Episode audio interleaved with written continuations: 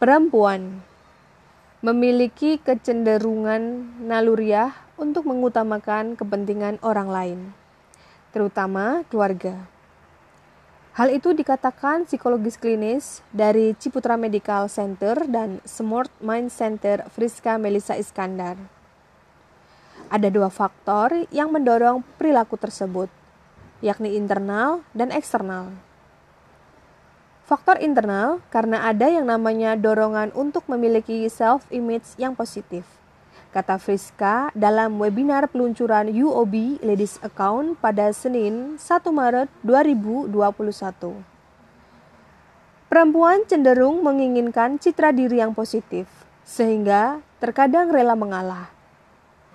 Faktor eksternal adalah peran perempuan sebagai ibu atau istri yang lazim dianggap pengayom rumah tangga.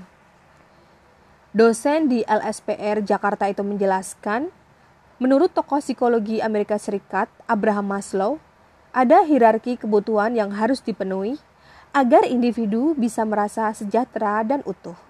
Mengutip Maslow, Friska menjelaskan kebutuhan manusia tersusun dalam suatu hierarki manusia memenuhi kebutuhannya secara berjenjang.